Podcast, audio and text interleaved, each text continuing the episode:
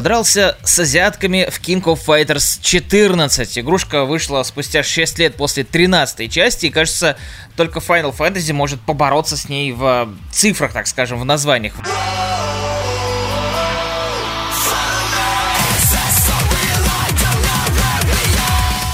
Что мне всегда немножко не нравилось в нем, это вот эта вот странная система, когда ты выбираешь трех участников битвы. Не Tekken Tag Tournament, не Marvel vs. Capcom, ты просто дерешься сначала одним, если его убивают, дерешься другим. Каждый раунд это стычка одного из персонажей твоей команды. Некоторых персонажей из Кофа можно было встретить и в других играх. Например, вот Терри, да, чувак в красной кепке, Fatal Fury. Да и вообще в то время было огромное засилие крутых файтингов, в которые было интересно играть просто потому, потому что для тебя это было что-то более-менее новенькое.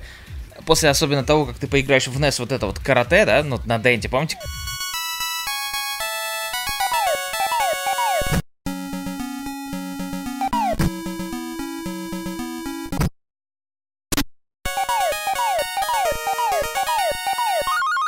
Of Fighters 2016 э, года, он чем отличается от остальных? Ну, во-первых, графикой. Он стал чуть больше похож на Street Fighter, особенно пятый, который, ну, по моему мнению, самое невыгодное вложение денег в 2016 году было. Я пожалел эти три с чем-то тысячи, которые за него заплатил. Там не было режима истории, там было тухлых три боя, которые нужно было провести, чтобы открыть какой-то ссаный комикс. И это не круто. King of Fighters в этом плане гораздо лучше. Ты заходишь, вот у тебя 50 героев. Возвращаемся к Street Fighter, где на старте было что-то там чуть больше 10 Карл за те же деньги, хочу заметить. История есть, причем даже смешная более-менее. Там все завязано вокруг победителей прошлого King of Fighters. Это русский чувак, некий Антонов, блондин супер перекачанный, и он смешной, он смешной, да, прикольно, что еще когда там как раз таки он смотрит за турниром, наблюдает за этим всем, интерфейс турнира на чистом русском языке, хотя игра не переведена. А есть всякие челленджи, тайм трайлс и survival классический, и э, еще один третий, который я почти что забыл. И помимо этого есть еще, естественно, мультиплеер, который на секундочку работает просто изумительно. Даже несмотря на лютый пинг с японцами, играется все очень-очень хорошо. Но помимо этого, отличнейшая система лобби. То есть там есть как и лобби, так скажем, коротких матчей, да, там небольшими командами, или там просто один на один. Помимо лобби, естественно, есть обычно ранкет рандомный, есть не ранкет рандомный, то есть а, без рейтинга игры. Очень здорово, то есть если ты любишь мультиплеер, ты можешь прийти туда и там поставить все нужные галочки, что типа хочешь искать людей из своего региона, ну как это обычно бывает, или же э, своего примерно левела. Есть там еще и галочка такая, типа я готов разрывать всех, типа мне плевать какого там ранга мой будет оппонент. Там, там мне жопу и порвали, разумеется. В остальном я даже не знаю, что еще можно говорить про King of Fighters, потому что это просто хороший файтинг, который можно взять, пока вы ждете Tekken 7. Это ни в коем случае не типичный японский файтинг, типа вот там Blaze Blue, Guilty Gear, Persona 4 Arena, например. Вот те файтинги, они сугубо для задротов, которые очень любят сложные комбо и все это постигать. В Ков же можно играть э, с друзьями просто по casual, просто по фану, и это хорошо. Но опять же, пока не вышел Tekken 7. Но примерно вот такие вот у меня мысли насчет King of Fighters 2016 года, который просто типа 14 Ну, как-то так.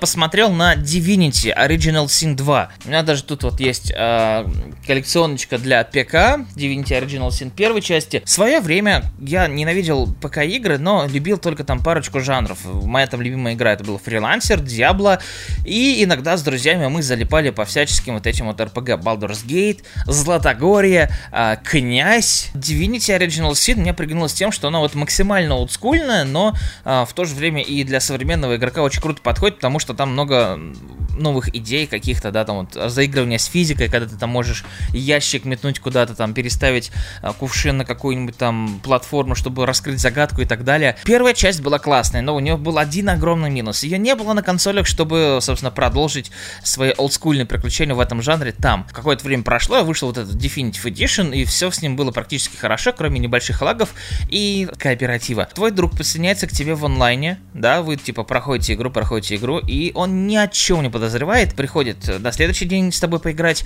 и ты понимаешь, что твой друг может играть только за твоего персонажа, который создан. И твой друг абсолютно ничего не прошел для себя. У него не остался персонаж, время он потратил просто так. А возвращаясь ко второй части, мы с Пашей Наотой оказались на закрытой типа презентации, посмотрели на Divinity Original Sin 2. Естественно, про консольный релиз пока никто ничего не говорит. Во-первых, теперь э, не обязательно делать себе персонажа. В Divinity 2 ты можешь играть вот за этого ящера, за эту эльфийку или за человека, и у каждого из них будет своя история, свой какой-то main квест, основная ветка пути, и, естественно, свои какие-то супер крутые бонусные перки. Но одним из самых главных новшеств в Divinity Original Sin 2 стал PvP режим. Да, PvP режим в такой вот игре. Там он смотрится немножко странно. Вы берете себе нескольких героев, специально, так скажем, обученных для этого режима, и играете ими против своего оппонента. Кто больше всех убьет, там, выполнит какие-то задания, там и Capture the Flag вроде как обещают, и что-то еще, есть и просто ТДМ обычный. Со стороны выглядит немножко уныло. Но когда ты играешь в это, это забавно. Но пока релиз я абсолютно точно пропущу, подожду игру на консолях, которая скорее всего будет. Никто мне не сказал да на этом интервью. Тем более, как я понял, Enhanced Edition очень неплохо показался на консольном рынке. Ну, то есть для переиздания. Поэтому я могу делать ставки, что консольная версия все-таки появится. Пусть не сразу, пусть после официального релиза, после всех этапов тестирования, но я, пожалуй, подожду. Если починит мультиплеер, я точно буду в это играть до конца.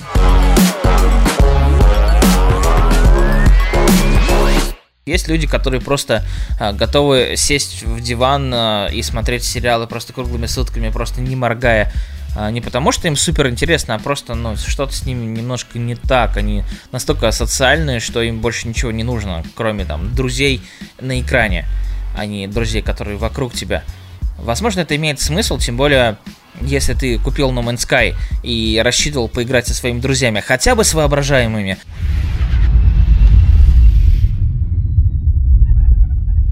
Что такое No Man's Sky лично для меня? Для меня это игра, в которой ты действительно можешь отдохнуть. Да, уже были подобные experience ы, типа там какой-нибудь обзор, опять же, недавний, а, Journey или что-то вот в духе Flower, да, вот Z Game Company, вот они любят такие э, игры чиллауты, что ли. На данный момент, вот на сегодняшний день, No Man's Sky это игра про космос, исследования и кучу свободного времени, который ты готов потратить на то, чтобы действительно расслабиться. Я обычно играю в игры, там, не знаю, шутеры мультиплеерные, да, к примеру, там, или RPG, которые требуют там концентрации внимания там на сюжет, на боевую систему и так далее. Тут же сюжета нет.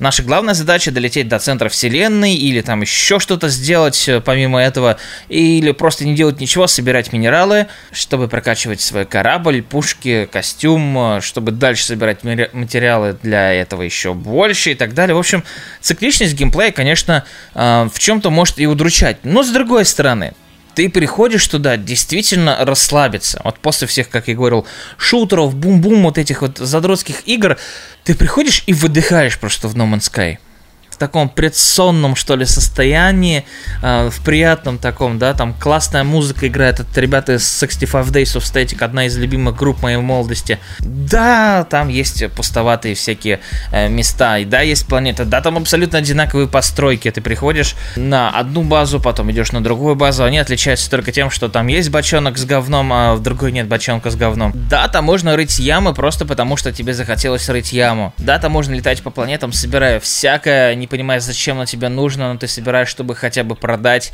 а деньги тебе нужны, чтобы купить что-то подешевле, продать что-то это самое подороже, или ты просто хочешь э, прокачивать все костюм, чтобы таскать гораздо-гораздо-гораздо больше этих материалов, чтобы потом упереться в кап слотов и не понимать, что с этим дальше делать, покупать новые корабли, или же находить их на планетах. Я говорю это, и знаете, я уже такой вспоминаю, у меня флешбеки просто в глазах, как я делал это все сам, и я об этом не жалею. Уникально уникальная игра, которую сложно посоветовать абсолютно всем. Тут интересно просто почувствовать себя в этом действительно вакууме каком-то. Космос там чувствуется только отчасти и то, когда появляются пираты, что типа мы не одни, есть кто-то еще, кроме вот этих уродливых монстров, которые населяют планету, которых ты даже можешь покормить но это ни хрена не даст. У No Man's Sky еще будет второй шанс, если вот эти вот ребята из Hello Games сейчас прям вот возьмут свои яйца в руки, перестанут ныть, читая фидбэк от игроков, и допилят все, что они и обещали, и то, что хотелось бы. Ну, например, ребят, Hello Games, внимание,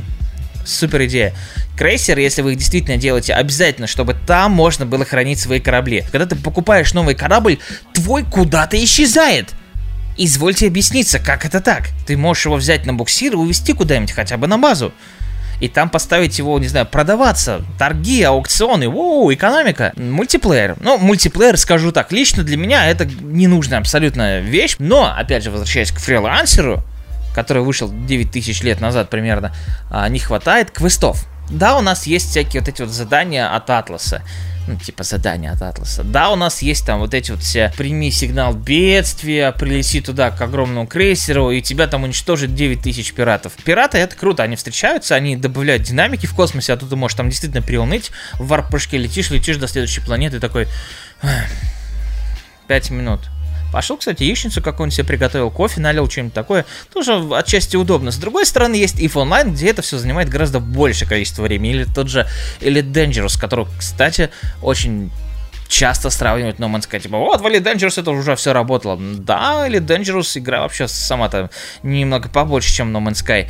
Но у No Man's Sky есть большой потенциал пока или Dangerous не вышел на PS4, возможно. И то, что его нет, он есть только на ПК и на Xbox One. И я хочу, чтобы No Man's Sky развился. Ребята, делайте вот эти действительно крейсеры, чтобы там можно было самим летать на них, э, торговать с расами. Кстати, раз мало. Оказываетесь в космосе, думаешь, боже мой, бескрайнее количество вселенных, бескрайнее количество существ, которые я могу встретить. Да, кстати, существа редко повторяются. То есть э, я за часов 40, наверное, 50 игры не встретил ни одного мутанта вот этого, да, а, на одной планете, чтобы он был похож на предыдущего. Ну, то есть у меня так не критануло. Может быть, у кого-то было так, но у меня все в этом плане было круто. Что касается планет, да, планеты тоже, кстати, разные. Они все отличаются, у них всегда есть что-то интересное, новое. А вот только вот кроме вот этих вот баз, на которых я уже говорил. Не хватает, знаете чего, что ты прилетаешь на какую-нибудь планету, а там какие-нибудь пожиратели из светлячка, да, на тебя нападают. Вот, вот что-то вот такого не хватает, действительно. То есть ты садишься играть в No Man's Sky, и ты знаешь наверняка, что будет с тобой происходить в ближайшие 4 часа. Предсказуемость, ну, не красит ее все-таки. Не хватает действительно каких-то сюрпризов, каких-то новых впечатлений, ощущения прогресса некого. Вот этого, конечно, в игре не хватает. Но все равно свое очарование у нее есть. No Man's Sky это не тот продукт, который стоит брать в магазине, когда ты приходишь, у тебя есть 4000 рублей, ты такой, так, что бы мне взять поиграть? Такого, как основную игру, игру, в которую я буду играть чаще всего. No Man's Sky или там, не знаю, GTA 5 тебе нравится, например, GTA 5 и тебе интересует No Man's Sky. В этом плане лучше GTA, потому что в GTA ты проведешь тоже очень много времени, но она более функциональная, что ли, развлекает тебя по всем фронтам. Хочешь на тачках покатайся, хочешь там еще что-то сделай.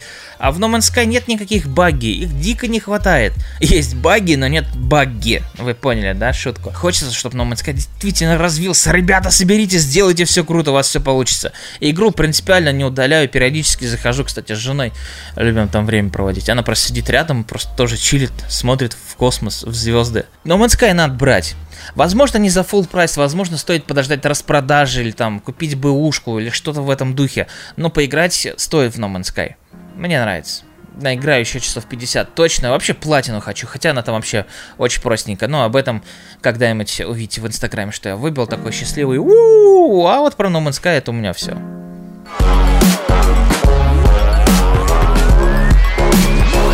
А сейчас я немножко похвастаюсь коллекционкой Deus Ex, которую вы увидите в распаковке однажды на канале. И немножко давайте поговорим о том, э, что с ним так и что с ним не так. The promise of a golden age is over.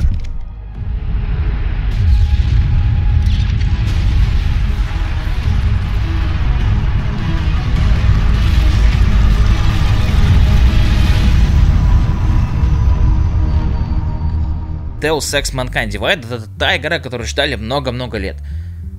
Причем не с выхода Human Revolution, а вообще в целом любители киберпанка точно ждали эту игру. Ну, давайте так, вернемся немножко в прошлое. Там у нас был первый Deus Ex. Более-менее много в нем прошел, когда играл в первый раз в жизни, на второй PlayStation. Потом мне друг говорит, слушай, есть вторая часть, я такой прихожу в магазин, дайте мне вторую часть, там говорят, все лучше и круче. Мне говорят, на PlayStation 2 нет, иди в жопу, сынок. Во втором Deus Ex, который Invisible War, вроде бы все тоже было круто, но видел я его только из-за плеча. А потом вышел Human Revolution. У меня там лежит еще дисочек подписанный гейм-директором Жан-Франсуа Дюга. Это действительно игра поколения, в которой была просто мерзейшая шутерная механика. Я очень плохо отношусь к стелсу как основной механике, как элемент, это прекрасно. Я очень ждал Mankind Divided, чтобы там это все пофиксили, чтобы можно было проходить по шутану, когда тебе захочется в стелсе, исследовать все и так далее. Вот этого я хотел от нового Deus Ex, и это я получил. Геймплейно же меня игра просто ублажила на первой презентации, которую вот Бука устраивала в России там несколько месяцев назад. Было очень здорово, я поверил в Deus Ex просто безумно, потому что там было очень круто стрелять, отличная механика была, вариативностью прохождение левела тоже зашкаливало. По стелсу, там, какой-то гибридный стиль или вообще по экшену. Что мне нравится в Deus Ex, в новом и в старом, это вот exploration. Взламывать компы, добывать какую-то информацию и все такое. Но я люблю это делать, когда вокруг меня гора трупов. Вот так вот я играю в Deus Ex. Не хватает мне э, терпения на стелсе. Вот не хватает. Все, вот так вот. И если игра позволяет так проходить, значит так оно и задумано. Кто кукарекает иначе, что вот, по неправильно, ты неправильный консерватор чертов. В итоге геймплейно все действительно прекрасно, вообще никаких вопросов. Сет-квест, кстати, в этот раз тоже очень хороший. Интересно, особенно с сектантами было просто потрясающая какая-то тема. И Deus Ex Mankind Divided очень крут в том плане, что ты постоянно будешь обмениваться какими-то историями со своими друзьями, да, как ты прошел это, как он прошел это. И это признак хорошей игры, тем более там есть небольшая нелинейность, и ты всегда можешь обсудить, а вот как ты поступил в этой ситуации, вот что ты сделал, ты прошел про стелсы и любил всех нахрен. Это прикольно, это прикольно. А касательно э, каких-то новых фич, да, там есть новые агментации, не буду рассказывать, как они появились, они есть, ими круто пользоваться, их нужно там прокачивать постепенно, вообще интересно э, разбираться, откуда они действительно появились, по какой причине непосредственно. И э, очень много вопросов, которые э, игра тебе просто очень душевно раскрывает под крутой саундтрек, в каком-нибудь э, классном диалоге. Все выверено, все сделано с душой, но чего-то в Deus Ex не хватает все-таки. Deus Ex, если, знаете, мерить оценками, это такая игра, которую, ну, я бы, скорее всего, поставил, наверное, все-таки там вот что-то вот от 8 до 9 примерно. До десятки, ну, не дотягивает. Какие-то вещи есть э, откровенно глупые. Вот механика прыжков, например, полная дичь. Э, ну, после мира Сэдж, разумеется, хочется, чтобы это было что-то как-то получше. Ну, ладно. И Mirror Edge хочется, чтобы было получше после Mirror Edge.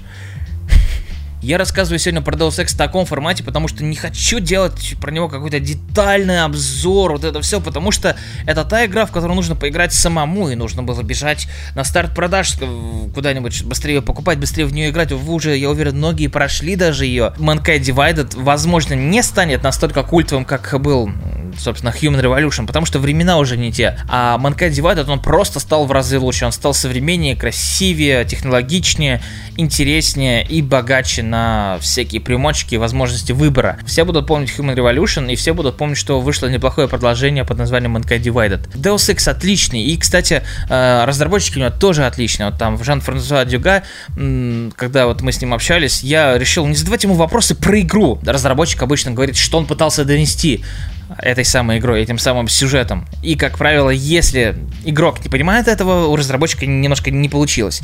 Вот, ну, в общем, у нас было неплохое интервью, которое я вам э, предлагаю сейчас прям посмотреть.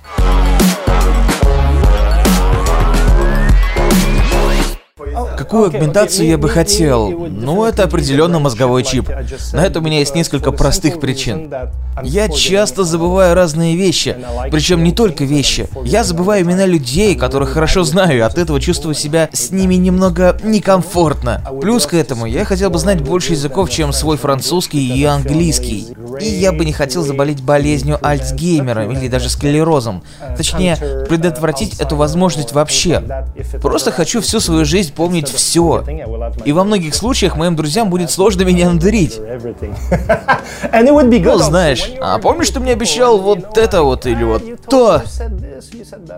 Я просто активирую свой мозговой чип, проверяю, что этого не было, и говорю ему, не-не-не, я такого не говорил. Конечно же, не спросить Жана Франсуа про видеоигры я не мог, поэтому задал вопрос, а бывают ли у него моменты, когда он смотрит на игру и думает, черт, а я бы хотел приложить руку к ее разработке. О да, постоянно. Каждый раз я вижу столько прекрасных игр. Например, The Last of Us. Тоже ощущение у меня было в Limbo, в играх вроде Gone Home.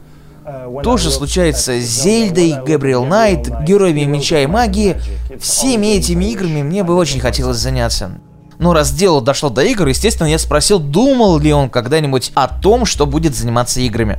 Ну, знаешь, когда я был подростком, я начал играть в игры лет 7-8. Первой моей игрой был Понг, но в основном я играл именно в компьютерные игры. Очень любил цивилизацию, героев меча и магии, King's Quest, Gabriel Knight, Police Quest, Full Throttle, The Dig и все подобные игры, особенно сиеровские. Я хотел быть игровым разработчиком, но только мечтал об этом, так как у меня в Кьюбейке этой индустрии просто-напросто не было. Да и я не умел говорить по-английски и знал только французский. Я не мог просто так уехать в Штаты и жить вне дома, не зная чужого языка. Долгое время для меня все это оставалось действительно только мечтами. Я начал изучать историю, социологию, и это, как ты понимаешь, не было связано с играми. Но однажды Ubisoft открыл у нас свой офис. Это же французская компания, ты знаешь. И тут я подумал, вот он мой шанс. Я написал мотивирующее письмо, и после которого они могли подумать, да он псих, и нам лучше с ним не связываться. Или же, «М, кажется, этот парень очень упорный. Нам такие нужны. Собственно, так и случилось. Я влился в игровую индустрию, изучал ее, и спустя много лет, в день, когда мне предложили заняться Deus Ex'ом, я понял, что это был самый тяжелый выбор в моей жизни. Мне пришлось покинуть Ubisoft, компанию, которая дала мне многое, компанию, которую я люблю, ради того, чтобы делать игру, которая по-настоящему для меня важна. Я принял этот челлендж, и теперь я здесь. Конечно же, я не хотел отпускать Жана Франсуа обратно домой без какой-нибудь модной фразочки. Поэтому он научил его прощаться по-бойсовски.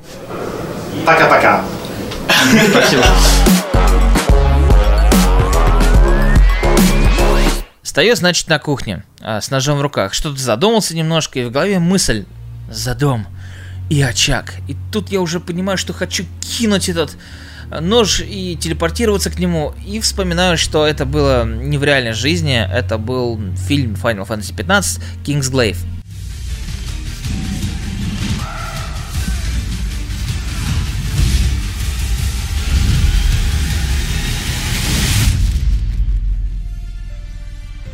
Наконец-таки я понял, почему Ногти с Final Fantasy 15 уже в игре непосредственно может так вот телепортироваться, кидая свой меч куда-либо. Это сила, а с великой силой приходят и великие бюджеты, которые тратят уже на производство этой игры. И в случае с этим как раз-таки выходит много маркетинговых материалов, которые э, выглядят э, не сильно хуже конечного продукта. И после этого кинца, ребята, очень и очень хочется быстрее поиграть в игру. Очень жалко, что все-таки ее перенесли, с одной стороны, с другой стороны, пусть доделают все до идеала. Все-таки ждем мы ее уже там чуть ли не 10 лет, долговато, конечно, пора бы уже выходить. Ну окей, давайте про Kingsglaive. Да, казалось, что может получиться какая-то чепуха. Ну, просто потому что Spirit Within не сказать, что был супер интересным. Хотя, опять же, вот Advent Children, да, вот это прям очень-очень крутая штука была. Но это все-таки было продолжение истории. А King's Glaive призван рассказать нам предысторию вообще того, что происходит в этой игре. Если говорить про сюжетную составляющую, потому что многие немного негативно настроены к CG, мол, типа, да там сюжет говно, что ж там смотреть? Лучше в игру уже поиграю, лучше, чем в игре, все равно не сделают. Возможно, так и есть, но Kingsglaive это очень увлекательная штука. Вот он идет почти два часа, и все два часа сложно оторваться. Постоянно очень грамотно срежиссированный экшен, да, какие-то глубокие интересные диалоги, которые раскрывают тех или иных персонажей постепенно. Про главного героя мы будем постоянно выцеплять какие-то вот факты интересные, вплоть до буквально последних титров. Касательно непосредственно технической составляющей, видно, что немножко спешили. Некоторые вещи выглядят полиповато. Вот я просто смотрел его в итоге два раза, чтобы первый раз насладиться, а второй раз такой, так, сейчас буду искать косяки. Да, и они там есть. Некоторые сцены выглядят бедновато. Видно, что вот эта сцена, да, она была проработана меньше. Вот эта, например, сцена была проработана так, что все просто в офиге были, чтобы просто вах-вах-вах. Вот, финальная битва круче, чем у Зак, Зака Снайдера бывает. Вот, серьезно, очень зрелищно, очень здорово и не хуже, чем в Advil Children, например. Естественно, в фильме куча всяких пасхалок. Понятное дело, про Чикоба там вспоминают на каждом шагу, но и в трейлере, опять же, это не спойлер, показывали Ультраса из Final Fantasy 6. Эмоции после Кингсглейва реально очень хорошие. Мне даже позвонил мой приятель, Хоббит, да, Сереженька. Звонит мне в 4, знаете ли, ночи и говорит, чувак, это просто офигенно, это вообще огонь. И это в очередной раз доказывает, что фильм получился классным. Возможно, без бэкграунда того, что ты примерно знаешь главных героев, да, вот уже там Ноктиса какого-то, ты видел что-то уже по 15 финалке и ждешь, естественно, игру, а фильм чуть-чуть будет смотреть не так круто. Некоторые моменты понятны понятно, что были сделаны для того, чтобы ты вот видел этого героя и ты понял, что его стоит ждать э, в игре непосредственно. То есть какие-то зацепки они тебе уже дали. Вот есть анимешка, да, она показывает как раз-таки вот Ноктиса и вот эту его банду, его бейсбенд. Вот. А тут же у нас эм, сюжет идет эм, немножко в другое русло. Они пытаются рассказать, эм, почему в мире Final Fantasy, вот в, непосредственно в игре, все так, как есть. Что к этому привело. Единственное, к чему вас призываю, не смотрите русскую версию. Смотрите с субтитрами. Нет, не потому что озвучка там плохая или что-то такое. Озвучка хорошая, вообще никаких вопросов. Но звукорежиссеру бы я оторвал бы руки. Когда люди говорят в фильме, да, звук под ним немножко сжимается, так скажем, да. Его делают и тише, и по частотам убавляют.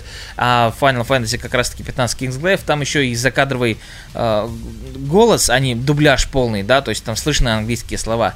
И звук настолько сильно пережали, что в эпичных сценах ты не чувствуешь эпика, потому что музло очень глухое, вот эти все удары, взрывы, они такие тоже глухие, что ли. Я понял это не сразу, только когда начал смотреть второй раз. Просто переключил на английскую дорожку, поставил субтитры в iTunes и понял, что, блин, а звучит-то все гораздо лучше. Поэтому советую вам смотреть с субтитрами. Это лучший и, на самом деле, единственный вариант, чтобы получить огромное удовольствие. Хотя, если вы смотрите фильмы там с телефона, то и обычной версии вот этой русской вам вполне себе хватит. Но в заключение касательно фильма могу сказать только одно. Смотреть надо, и после него естественно, нужно, даже необходимо дождаться игры Final Fantasy 15, в которую мы проведем огромное количество часов, я надеюсь, и хотелось бы, чтобы она оправдала хотя бы половину наших ожиданий, потому что ожидания у нас, ну, завышенные, даже у меня, потому что, ну, я об этой игре слышал уже на протяжении стольких лет, а многие фанатеют по Final Fantasy еще больше меня, несмотря на то, что татуировочка у меня тоже по Final Fantasy. То есть я гикую по этой теме нормально так. Посмотрим, как оно будет. Я надеюсь, что будет все хорошо. С Kingsglaive все здорово. Смотрите, обязательно не пожалеете. И друзьям советуйте. Очень круто. Очень круто. За дом и очаг. За дом и очаг.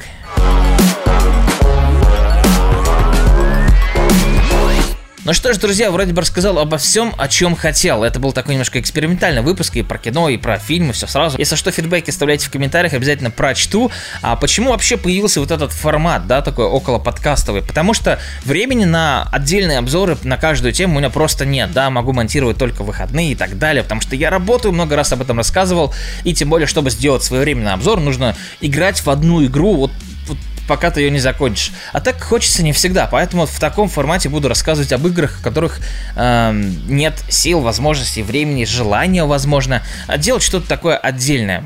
Так что оставляйте свои э, комментарии под этим выпуском, что-то, как обязательно рассказывайте о нем друзьям. Посмотрим, как оно зайдет. И э, спасибо, что смотрели. Там Twitch подписывайтесь, Twitter, Instagram, контакт, в группу в нашу обязательно уютную входите. Все ссылочки в описании, все такое. Это был Бейс. И, конечно же, до новых встреч. Пока-пока.